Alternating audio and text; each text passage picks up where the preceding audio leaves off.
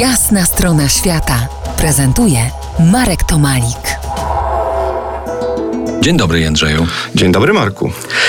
Po jasnej stronie świata Jędrzej Majka, z wykształcenia teologii dziennikarz, z zamiłowania podróżnik, autor książek i reportaży z tychże podróży.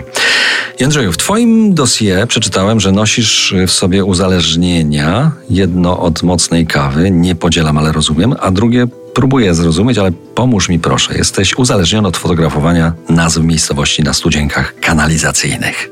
No, bardzo często w czasie podróży e, nasza głowa kręci się 360 stopni, więc czasem warto też patrzeć pod nogi, żebyśmy się nie potknęli o kamień czy jakąś gałąź.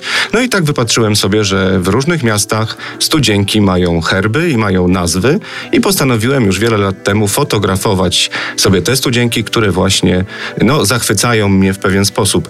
Yy, różne kraje mają różne studzienki. Japonia na przykład ma studzienki kolorowe. Więc warto się rozglądać.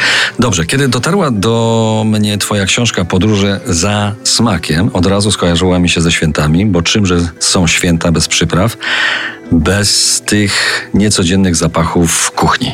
No tak jest. My w ogóle w Polsce mamy trochę problem z przyprawami, że właśnie kiedy mówimy przyprawy, to one odżywają tylko w kontekście świąt.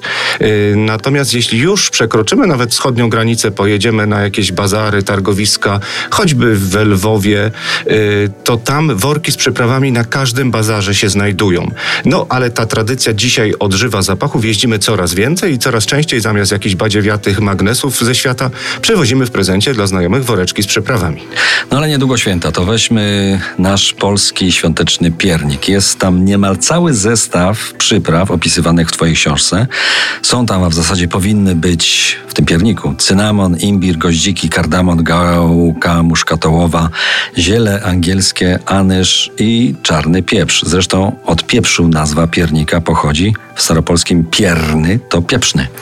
Każda z tych przypraw to jest osobna, niesamowita historia wielkich podróżników, wspaniałych krajów, yy, wojny, bitwy, jakie Europejczycy toczyli, żeby mieć monopol nad daną przyprawą. To jest niesamowite, że właściwie pierwotnie przez całe średniowiecze przyprawy, które do nas, do Europy docierały, na ich sprzedaż monopol mieli kupcy arabscy, a potem XVI wiek, wielkie imperia przecież tworzyły się dzięki sprzedaży przypraw. O tym jeszcze porozmawiamy.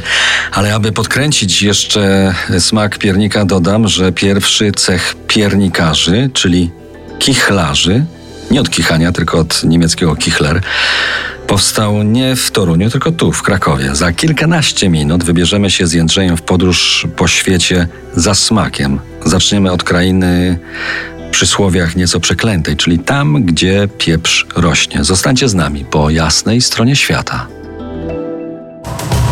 To jest jasna strona świata w RMS Classic.